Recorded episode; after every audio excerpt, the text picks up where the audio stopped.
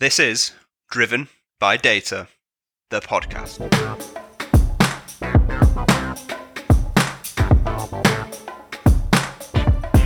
Welcome back to another episode of Driven by Data, the podcast, season two, powered by Orbition Group and hosted by me, Kyle Winterbottom. We're delighted to bring you another season of Driven by Data, the podcast, which boasts even more data analytics and AI thought leaders from across the globe.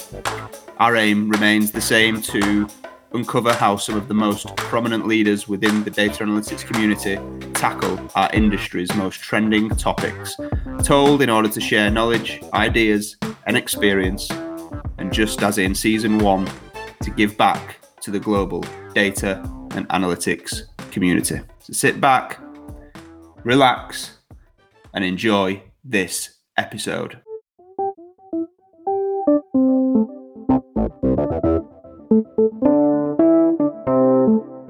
Welcome to Driven by Data, the podcast, season two. Today, I'm absolutely delighted to welcome back Bill Schmarzo, who is the customer advocate for Data Management Innovation Project with Dell Technologies. So, Bill, welcome back to the show. Thanks, Kyle. Thanks for having me again. I thought after the first time you'd like you'd have like the you know a picture of me on the on the wall with that you know circle with a patch through it. Like no no more schmarzos. no, absolutely not. Um, I think it was always going to happen, and you'll be very pleased to know you're the first ever returning guest Ah, so, so there goes. That's something you know, sticker you can put on your wall or something like that, maybe. Um, well, I'll, it'll, I'll, I'll show that proudly on my resume. um, so, look, Bill, for anyone that didn't listen to the first episode, shame on them first and foremost. But second of all, um, give the audience a very brief introduction, I guess, into you know your background and I guess journey to date, if you will. Sure. So um, I've been in the data space for 40 some years now, I think. Um, I've always been fascinated with the intersection of technology and business, which is, I think, why I've gotten even more passionate about really helping organizations understand the value of their data. I've done a lot of work in that space over the many, many years, and it was only within the last uh, seven or so years that I've sort of had the epiphany moment that helped me to really start to quantify that. So, but at my heart, I'm a teacher. I, I love teaching. Um, I, I, I, do teach at several universities. Um, and even when I work with customers, I'm, I, I think of my job, the reason why I'm here is to help them. I'm a teacher at heart and I get all my energy from working with customers and working with students because they're that's where all the cool stuff is happening. So put me right there at the focus of that, and, and I'm a I'm a happy man. Nice. So obviously you've um, ended up back at Dell Technologies. You've done a previous stint there. Just talk us through what the the new gig entails, like where you're sitting within the organization. I guess what you're ultimately trying to achieve. Yeah. So we're in the office of the CTO right now, and we're trying to understand what role Dell should be playing in the world of data management. Um, given that we're you know a large infrastructure company with lots of software capabilities scattered across the organization, given that all of our customers deal with data, right, whether you store it or process it through our storage or our servers, there's there is this conversation about what our what is Dell's role in that space. And I know that I, I get in some executive conversations and they'll ask, well, what is our right to play in this space? And I'll say, well, it's not a right to play, it's an obligation to play. Because I hmm. think our customers are very much struggling. They're struggling to you know, unleash the business value of their data. And we need to help guide our customers from just storing and anal, you know, just storing data is not enough, right? And but it's even more than just you know parsing it and analyzing it. We got to make sure that there we put in place a uh, you know an infrastructure, products and such that really help drive customers' ability to monetize or, or a term, get value from their data. Mm. So that that brought me back. I had, like I mentioned before, I'd been at at EMC for I think five, six, seven years um, as their CTO of their big data practice. So very heavily involved with with customers and sales teams and helping customers try to get value from big data.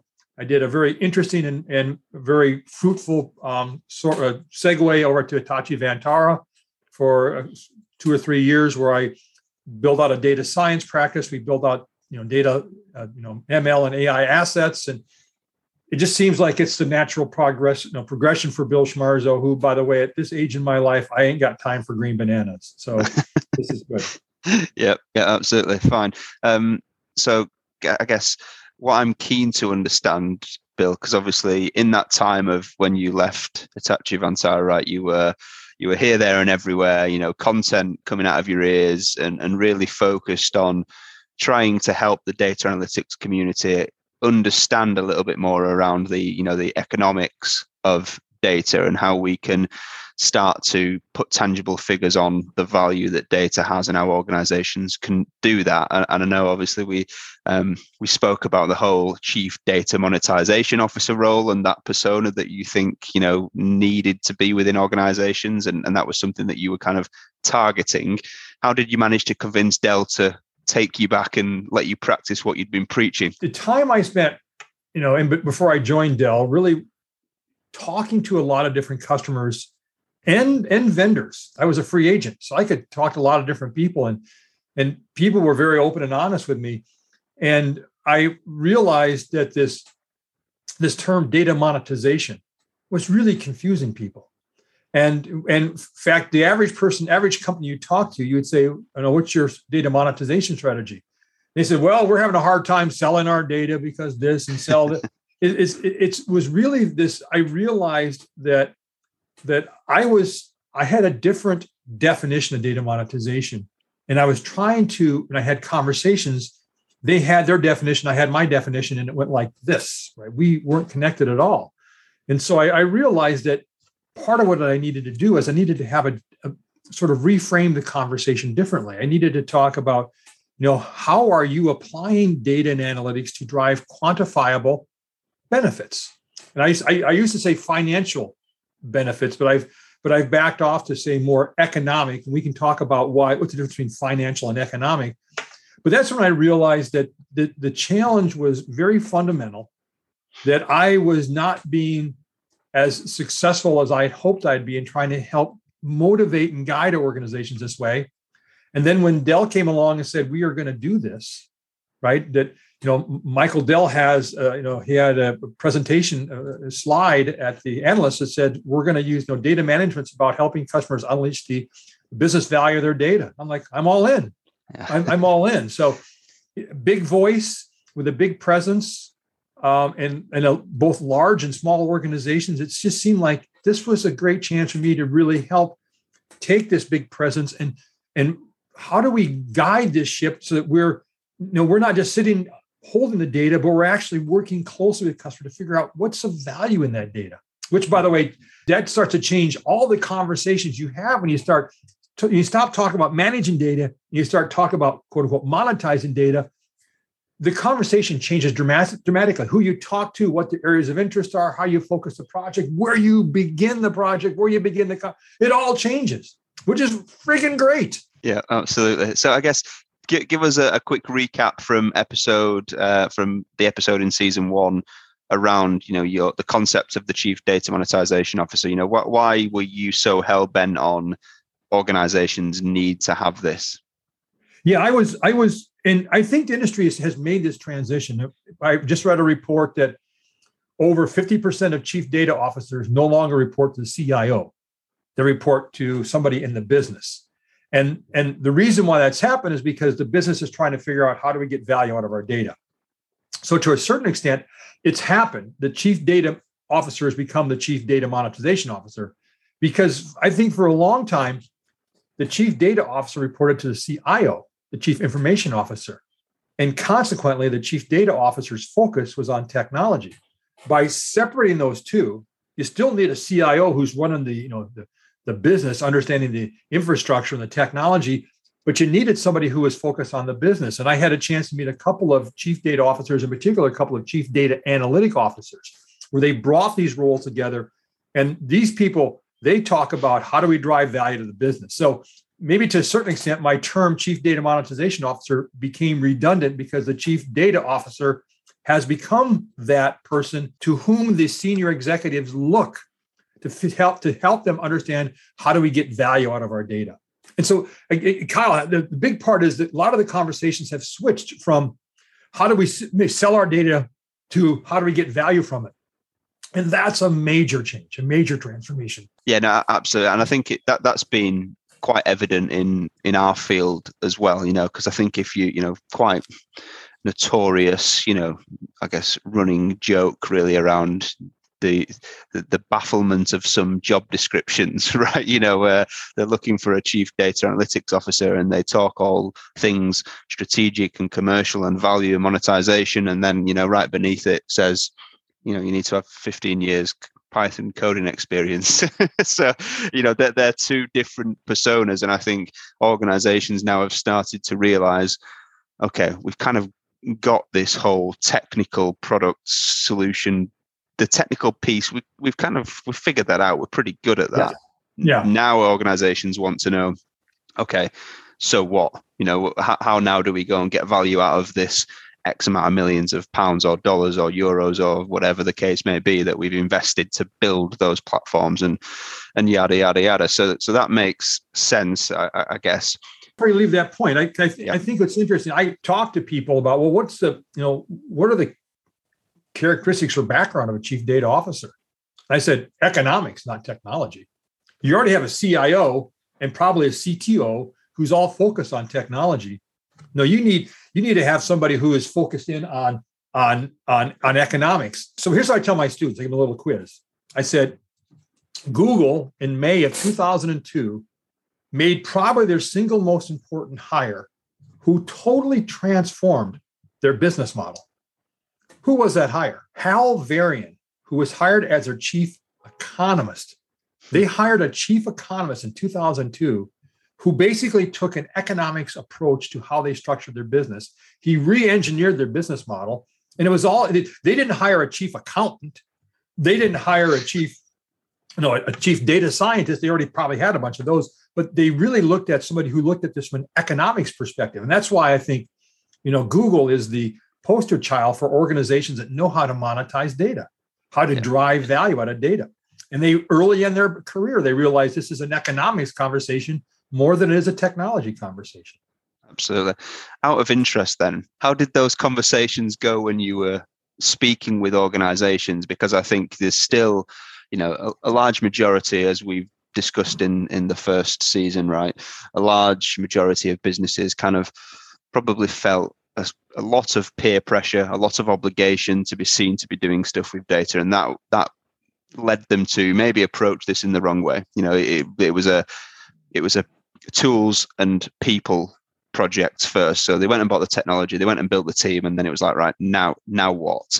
So I imagine that you having conversations with organizations and saying, look, you know, you need to think about this um, as an economics problem or strategy. To some organizations, might have just absolutely, you know, bent their their brain in two, so to speak. So, um, how, how did that un- unfold? Well, I they first off they would look at me like I had lobsters crawling out of my ears. I mean, who's more boring than an economist? Well, I guess an accountant would be, but right. So you're thinking about we're going to have to go get a boring old economist and put him in here. Um, I, I think there was this, you're spot on that what the first thing they all did is they all went out and hired a whole bunch of data scientists. Right. That's we got to have a whole bunch of data scientists. And we saw this bidding war with data scientists. If you knew how to code in Python, you were a data scientist, whether you were or not. Right. So they went out and they they hired all these data scientists and they went out and they and they went through a very lengthy discussion, probably probably with a big systems integrator or consultant to figure out what tools should we have. And they evaluate all the different tools. They should look at all the different feature sets. And they, like I said, they came up with tools and people. And then they would walk up to these data scientists and they would hand them a data set and they would say, "Tell me what's valuable in the data."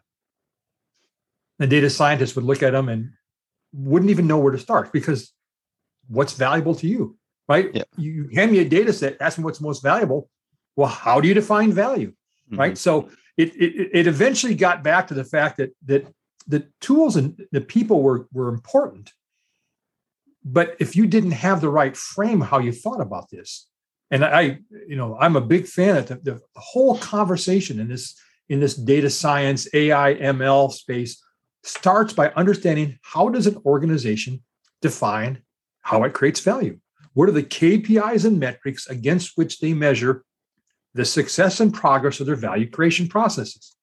If I don't know that, then I don't know what's of value in the data. There's all kinds of stuff in the data. Most of it's not interesting at all. So again, I I think most organizations at first looked at me like I was crazy, but they then I get calls back, and I and was inter- I've done a lot of sixty minute sessions where I talk about this, and a couple of companies where I've done this, they now mandated all their senior executives read my latest book. They're like they they they've they're they're cha- so maybe it's one one brick at a time, one little tiny brick at a time, one little Lego brick at a time that I'm making the change here. But the organizations starting to realize you're right. This is this is not about start with technology. It's about start with how do we create value, which by the way, most organizations, when you get down beyond the top two layers of an organization, they really don't know. Yeah. They don't know what's going on, but how do we create value? So it if you understand how you create value, everything else seems to fall in place. Yeah, yeah, absolutely. That that makes um that makes perfect sense. Um I guess talk us through then the concept of the economics versus the accounting and the you know your kind of financial um yeah so analogy. so let, let, so let's let's two points here i'll get back to the uh, financial versus economic but let me talk to you first about the difference between an accounting asset valuation methodology and an economics asset valuation methodology right in an accounting the value of an asset is determined by what you paid for it or what someone's willing to pay for it, right? So if I go out and buy a $30,000 car and an Uber driver buys a $30,000 car, from an accounting perspective, the value is equal. Economics, though, is a so that's called we call that value in exchange. The value is determined by how much you got in exchange. Economics is a value in use asset valuation process, which is the value of an asset is determined by what value you can generate by using it. So let's go back to that $30,000 car. So, from an economic perspective, is that car worth $30,000 to me? Heck no. It sits in my driveway, hardly gets used. It's really only a cost avoidance thing that I'll have to go take a bus or rent a taxi or get a taxi, right? But look at the Uber driver, right? Is that car worth $30,000 to the Uber driver? It's worth a heck of a lot more right? They're they're using it to generate revenue, and when they're not driving it, they can lease it to other people to generate revenue, right? So its cars got to be operating 24 hours a day. If we make that transformation from an accounting to an economic, then what happens to the management team instead of trying to worry about, well, how does this fit into our balance sheet? He's like, I don't care how it fits into the balance sheet, and it's somebody else's problem. You know, I think accounting is a bunch of false stuff anyway. But you know, my oh, my accounting friends now just are going to put that circle with a hash through it. But, but we start talking about well how can we use that data to drive value how how the, the whole use conversation starts and so the beauty then is when you start talking about from an economic perspective we have all these economic tools and techniques and methodologies and theorems that we could use. The one i think is most powerful is the economic multiplier effect. Now think about a data set. I think we probably covered this in the last session right? If i got the data set curated and put into a shareable location that data set can be used you know, never depletes, it never wears out, and that data set can be used across an unlimited number of use cases at zero marginal cost. So I can use my customer point of sales data integrated with my customer loyalty card. I can use that in in you know in uh, sales to improve promotional effectiveness. I can use it in marketing to improve cross sell. I can use it in in the call center to improve customer retention. I can use it in product development to create new products and new extent. And I get to reuse that data at zero marginal cost. And each one of those use cases has a sense of value. Re- reducing customer attrition by 2%, which I can do using that data set, has value. Now, the value depends on the organization. Is that 500,000? Is that 50 million? All these economic variables and factors out there we can now start employing. And by the way, we discover new ones. I talk a lot about the my concept of nanoeconomics um, and what nanoeconomics is. I think a term I've come up with, which is about an economic theory at the of the individualized, whether it be human or entity, predicted um, behavioral and performance propensities. So anyway, so there's we can talk about that later, but there's you start thinking about from economics perspective, you unleash a lot of creativity. Now, point two to your question. Understanding the impact from a financial perspective is, is good, right? I can do an ROI, blah, blah, blah, all that goodness. But we're now in a world where people are looking more broadly at how we define value right? Customer satisfaction, employee satisfaction, um, operational excellence, environmental, social, diversity, right? There's there are a whole set of variables that organizations are being forced to to look at and address, which is great because this is what economics does. Economics is not just about financial, it's about all the other things as well. Which, by the way, if we're going to build AI models to optimize, we better make sure that we've got a full breadth of metrics against which we want its AI models to optimize. Otherwise, we will have terminators walking up and down the streets, right? Terminator's only doing what its AI utility function tells it to do. It's not, it's not evil. It's just programmed wrong. Yeah, yeah. Um, is that is that then how you started to change the conversation away from when we talked about monetization in terms of you know most organizations looked at that as okay we can get x amount by selling this data set or whatever whatever the case may be right? Because um, i think in the industry now we we're we're very well aware that there's more value to be had by using data right and using analytics to to drive value right? Um, all of that type of stuff. But i guess it's the first time that anyone's said it in a way where the economics kind of in my brain was like, okay, now that makes sense because you can sell data. You, you you get back what you sell, what the right. Whereas using it, who knows that can multiply. You can have it in any different business unit, yada yada yada. Yeah, that's that's the real part. That's that's the real muscle of data, right? The ability to reuse it and to reblend it across all these use cases. And organizations have a lot of use cases, right? In fact, these projects don't fail because of lack of use cases. They fail because we have too many and we don't prioritize very well, but that's a different subject for a different time. But when we start thinking about this way, then I think organizations feel a, oh, we know what we need to do now, right? It doesn't mean it's any easier, but I think they were they were and I got to tell you, there's still a lot of organizations. When I say the word data monetization, I get a whole tirade about, well, we're trying to sell our data and this. And I'm like, yes, some organizations do a great job of selling data. That's you know good for them, right? The vast majority of organizations aren't going to make money selling data because here's the key, here's a little secret. Your data is more valuable to you than it is to them. If so, you know, keep that value for yourself and get it more, you know, and drive more value. I think organizations that sell data, I think they're lazy. I, a CDO whose job is to sell data, that's a that's a lazy person's way to, to look at this. So here's the next thing then, Bill. Is it possible to do both sides of that monetization coin? And I know the answer theoretically is yes, but I guess in terms of resource focus, actually getting more value out of using data as opposed to selling it, whilst also trying to sell it, probably is a lot more difficult than it is to talk about, right? Well, I think selling data has a lot of hidden costs. I mean, hmm. you you have to have, you know, a marketing group, sales group, a support group, to to to handle that. If you sell your data to somebody, they're going to expect you to, if they have questions, to fix it. You're going to have to give them updates on data. So now it becomes a line of business. There's all kinds of implied risks around privacy and such that all of a sudden you've you've walked right in smack dab in the middle of that. I I think the costs, especially looking at it from a GDPR kind of perspective of selling your data, I, I wouldn't go down that. I just think that's a that's a very slippery slope. And I think in the use side, well, so we could certainly sell data. That's one of the monetization techniques. But there's two other monetization techniques that I think are better. And they really don't monetize data. They monetize the insights buried in the data. So the customer product and operational insights, these predicted behavioral and performance propensities. So one way to do that is to use those insights to optimize your internal processes, improve customer retention, improve marketing effectiveness, reduce unplanned downtime, right? Lots of great internal use cases. It's it's free money it is friggin' free money. You solve those problems, here's some money for you, right? It's just like this is like the biggest no-brainer in all time.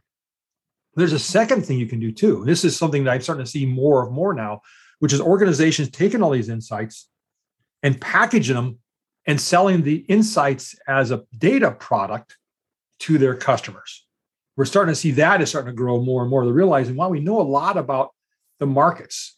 We know a lot about operational efficiencies. We know a lot about these areas more than our customers do in some cases. I can package my my insights not as just raw data, but my I advocate for the fact that when you're when you sell data products, you're selling decisions. right? I can help my customers make better decisions because I can give them better insights into trends and markets and competition and things like this. So to me, that's after you kind of you've you've feasted on the hog of all these internal use cases you can go after to monetize all the free money everything you're learning here now can be applied externally to create new products which by the way the new products provide more feedback to you which provide more data that you can sell both use externally and internally.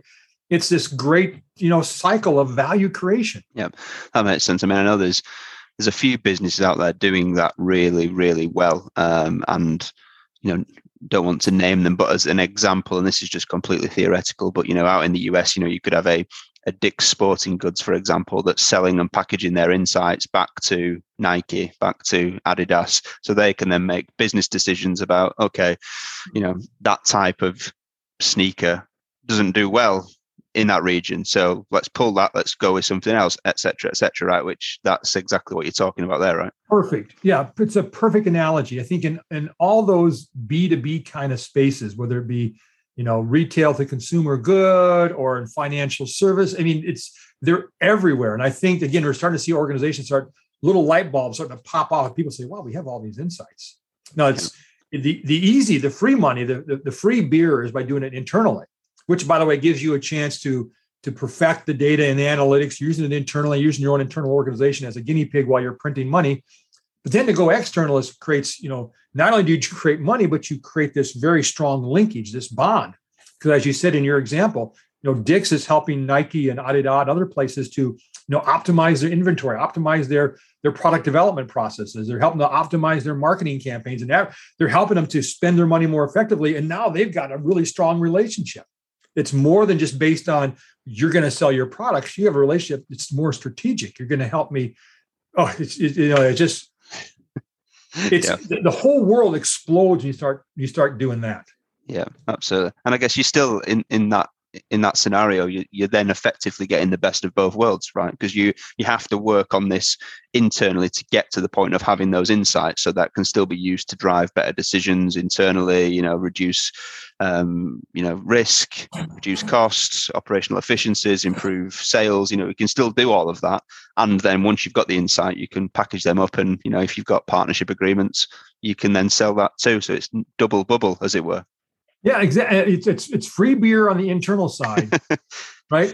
Which is always the best kind of beer is free beer. But externally, now you start moving from think about data products become data products as a service, yep. right? And so maybe you you see Dick's moving into a world where their customers are they want you know sneakers as a service, and they want you know they want to be you know depending on how much you work out and such you know if you run a lot you're supposed to replace your shoes every six months and so you know can they put in place a service that tracks how much you run, you know, that maybe even measures how much wear is on your shoe. You take a picture of the bottom of your shoe and they calculate and they and you get a new shoe when you need a new shoe, right? And they there's a, just a ton of new customer centric services that can be provided once we start thinking about taking the insights, not the data, but the insights we've learned and start using that to provide new new products and new services. Yeah. How, how is this going to unfold? Because one of the problems in my opinion, with our industry is that there's no set standards in terms of terminology and language and all of that stuff right? So yeah, and I, I, guess that's why we run into these types of debates and these problems. So you know insight monetization is is that is that your concept and that is that kind of what you're pushing to try and differentiate? Yeah. to talk us through how you landed on that. Yeah so it, it was actually in my in my big data business model maturity index when you looked at it, phase four was the monetization phase, but it had transitioned to insights, you know, probably a couple years ago. Because whenever I use the term data monetization, people always thought, oh, sell data. But when you start talking about insights, it becomes more more obvious. And actually, the the, term, the use of the term insights monetization really started when I was at Yahoo, which was many many zoom many many moons ago moons ago when we were basically trying to sell decisions to our customers as a service, right? We had all these insights about the market, which audience responded to what sort of ads on what sites, what time of day. And we saw that our opportunity for working with our advertisers and the agencies wasn't to sell them data, but to sell them decisions about what ad to show to who, et cetera, et cetera. So we talked about, you know, the insights, leveraging and monetizing the, the insights. And so that's that's kind of stuck with me. I do I do kind of champion this idea of its insights monetization. And by the way, you you are spot on. Let's talk about terminology for a second, because I because we we the technology industry should fire all of its marketing people.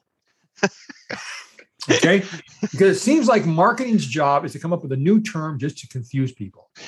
So we go from data marts to data lakes to, to data where um, data marts to data warehouses, data lakes, data lake houses, data fabrics, data mesh, data mess. Right? We have all these all these terms, and I it's got to be marketing people who are behind the evil marketing people trying to think, well, let's think of a new term that I can create to confuse the market further because we come along, it's like we just figured out, you know, what a data warehouse was, and here comes a data lake. Okay, well, it's a little different, but not too much different. And then what a data lake house? I'm sorry, what? it's like holy yeah. cow! It's like oh, our industry is doomed by marketing people. We got engineers building great products. We have marketing people whose job seems to be to confuse the market. I've got some very good marketing friends who are gonna who are gonna you know, unfollow me on on on Twitter and LinkedIn for saying this. But by golly, come on, folks! As you said, let's just solidify in a couple of common terminologies. Let's use the same words. And then when we're out there trying to solve these problems and we're talking between each other and with customers, we all start with a common base. Mm, but yeah. God, we all use different words. Yeah, yeah. It's uh, we've had someone on the podcast before, actually, the the chief data officer for KPMG, actually internally, a lady, a lady over here in the UK called Lynn Bailey, who um, she talked about the need for a a taxonomy basically within the data analytics industry, and that was bred by a, a conversation that, that she was having internally, uh, talking about um, I can't even remember what it was now, but something to do with data governance and you know privacy. Yeah. Thought they were dealing with it. This, the data office thought they were dealing with the, this part of the, the, the sphere, and they were talking about two different things because they you know terminology was meant, meant different things to different people. So yeah, that's always uh, that's always a tough one. Um, so I guess obviously, Bill, you, you had a lot of well, you had a fair amount of time out and you were very active in content and all that stuff between before you picked up your, your new gig at um, at Dell. Have you seen much difference in the industry as far as you know the ability or success that they've had in trying to monetize their data? Yeah, I, I think in the last 12 months or so, I, I think the big thing for me has been the liberation of the chief data officer and, and, and moving them outside of the CIO, which, by the way, has introduced all kinds of other challenges. But you that's been a major move. And I've I've talked to more and more CDOs. I've done quite a few CDO workshops, and I was in my in my uh, exploratory time there.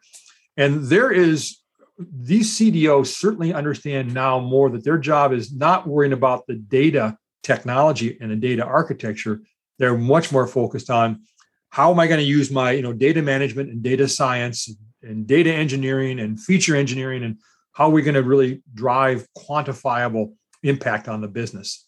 There, that's been a I, that's happened fast. To be honest with you, Kyle, I I was I was surprised how in my conversations. and I'm also I'm very fortunate that I tend to talk to people who reach out to me. Who so people reach out to me tend to already think like me. So I'm having conversations with people who are already in a sphere.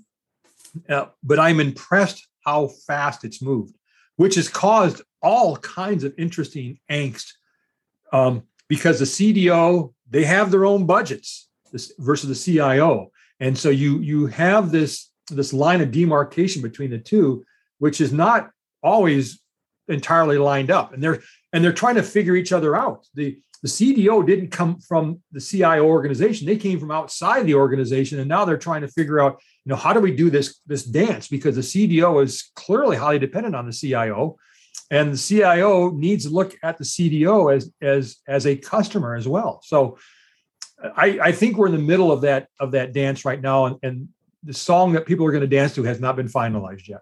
Mm, yeah, very interesting. I guess.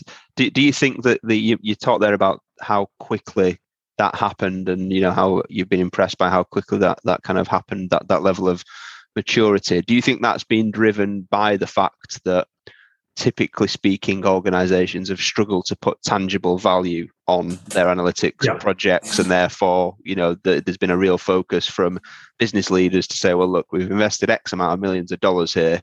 So we need, we need to figure out actually what we're what we're getting back in return from this. Is that where that's driven from?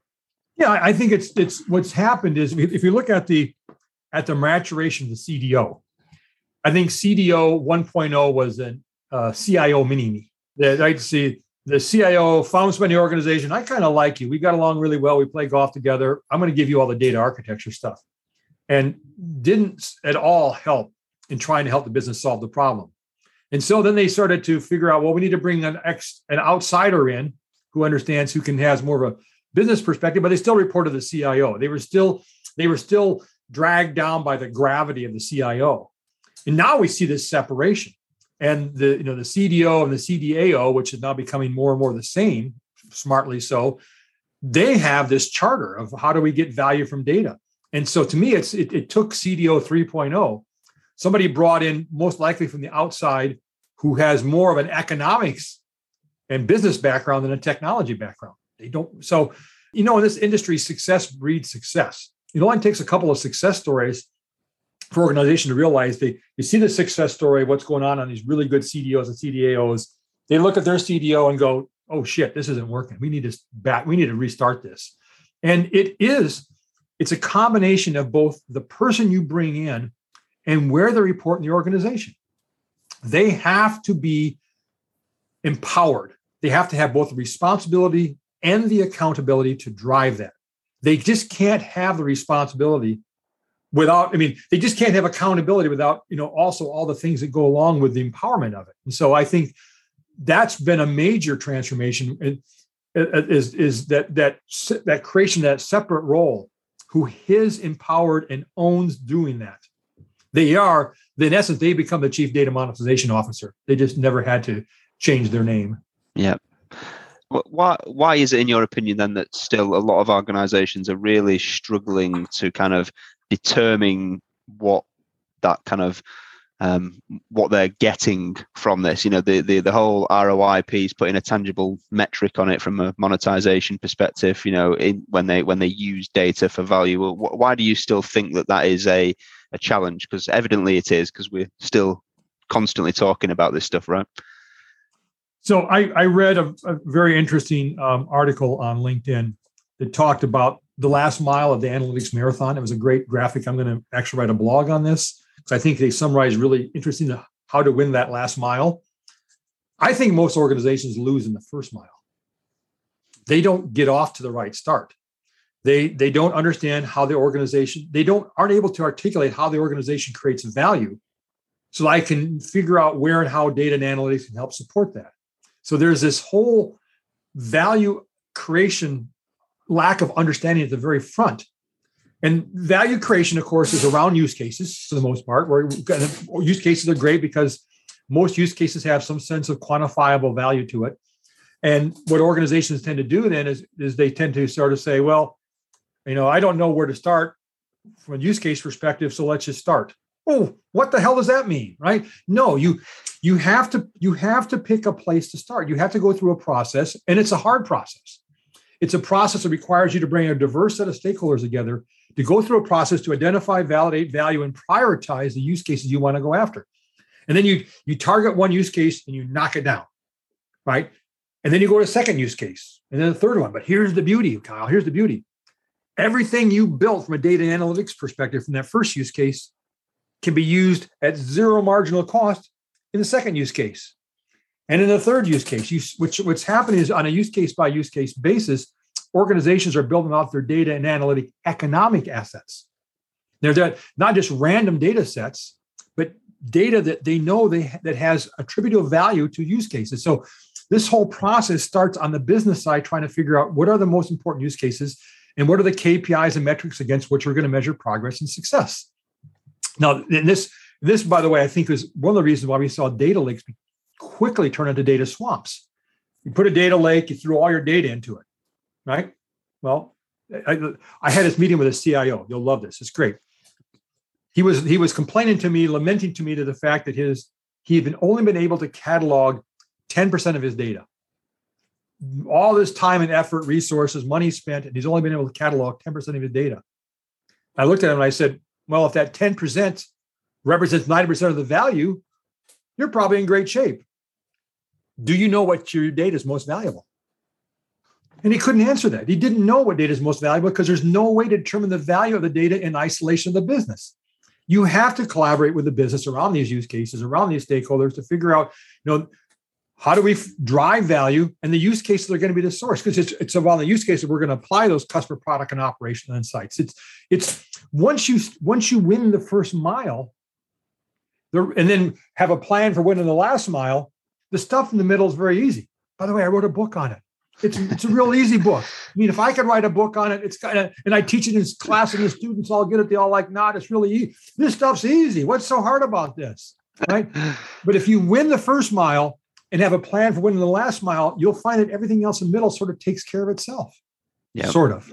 Yeah, yeah, absolutely. I, mean, I think if you think about that logic, though, that makes sense as to why we're in this position. Because as we spoke about earlier, most organizations probably started off quite poorly in that respect in terms of it was a you know maybe a rush of blood to the head and it was a, you know everyone's talking about analytics everyone's talking about data scientists you know quick let's go and hire a team right? We need some new right. tools and shiny tech for them to play with and and then we'll figure out what we're going to do. And by that point you know they're on the wrong course aren't they? So yeah makes makes sense. So bill i'm going to put you on the spot here. Is data monetization in terms of selling data is that easier to attribute a figure to than insight monetization? No, I I I I think insights monetization is the is is so easy. it's so easy, and here's why. When I talk to organizations, I say, "So tell me what your what your your strategic business initiatives or your key business initiatives are over the next 12 or 18 months."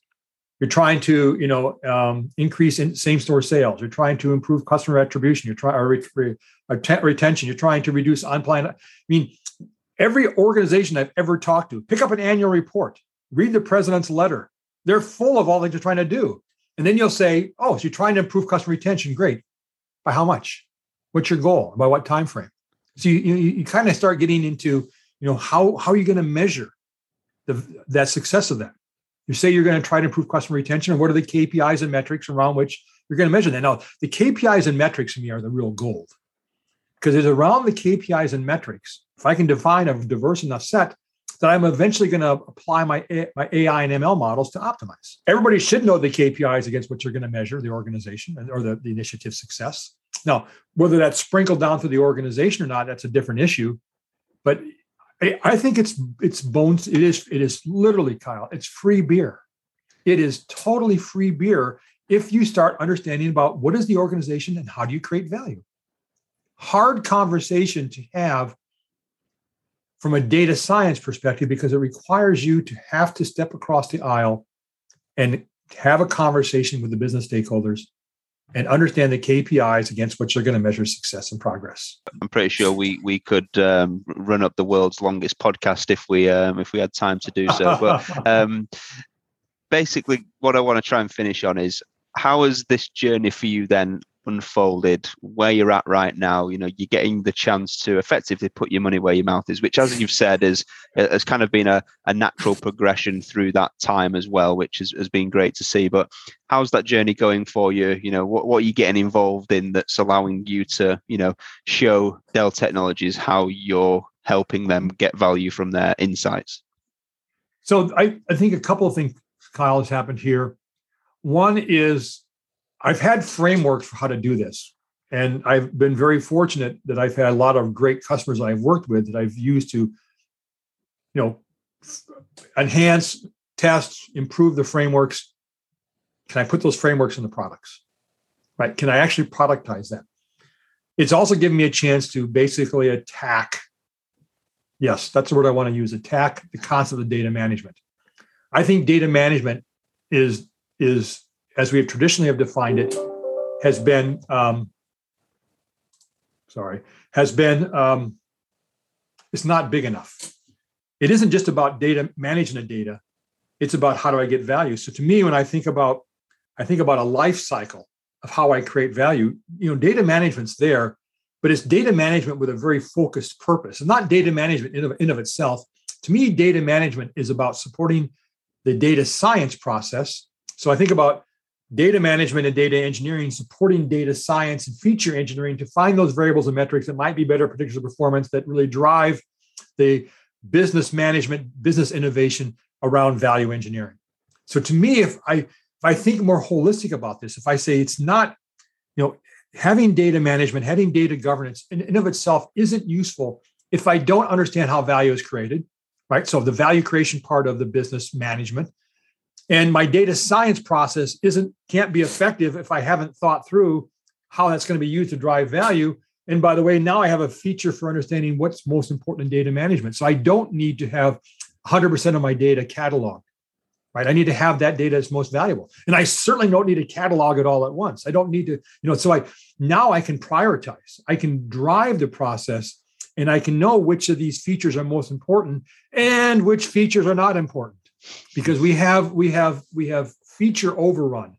People building products because it sounds cool to do, people buying them because they think they've been you know they've been sold something wrong. We have a chance to change that. So I it's on me, Kyle. It truly is on me that I now have a chance to, like you said, put my money where my mouth is. Can we actually build a product and an ecosystem and a, in a, in a capability around a framework that's really starts with how do we basically unleash the economic value of data? And that happens, then I'm ready to retire. Until then, still going to fight. well, Bill, look, it's been as always, an absolute pleasure having you on. Thank you for coming on the show for a, a second time, and um, look, really, uh, really keen to kind of see how um, how your journey unfolds, and look forward to staying in touch. We, we should have a third third one in a year or so. You can say, "Well, Schmarzo, how have you done so far?" Do I look all gray and haggard? You'll say, "Up." Oh, not going very well, huh? Absolutely. Yeah, let's uh, pleasure having you on. Love speaking to you, and uh, we'll chat soon. All right. Thanks, Carl. Thanks very much. It's been, been, a great time as always. That's it for this episode of Driven by Data, the podcast. I hope you enjoyed it. I'll be back next week speaking with another thought leader from the world of data and analytics. Until then, please follow Orbition Group on social media if you've not already done so, where you'll be able to subscribe and therefore be made aware of the podcasts as they arrive. And please share, like, and leave reviews so that more people from our industry get to hear and benefit from these too. If you've got any questions or you want to suggest ideas for topics or potential guests, then please feel free to reach out to me. Thanks for listening, and I'll be back next week. Thank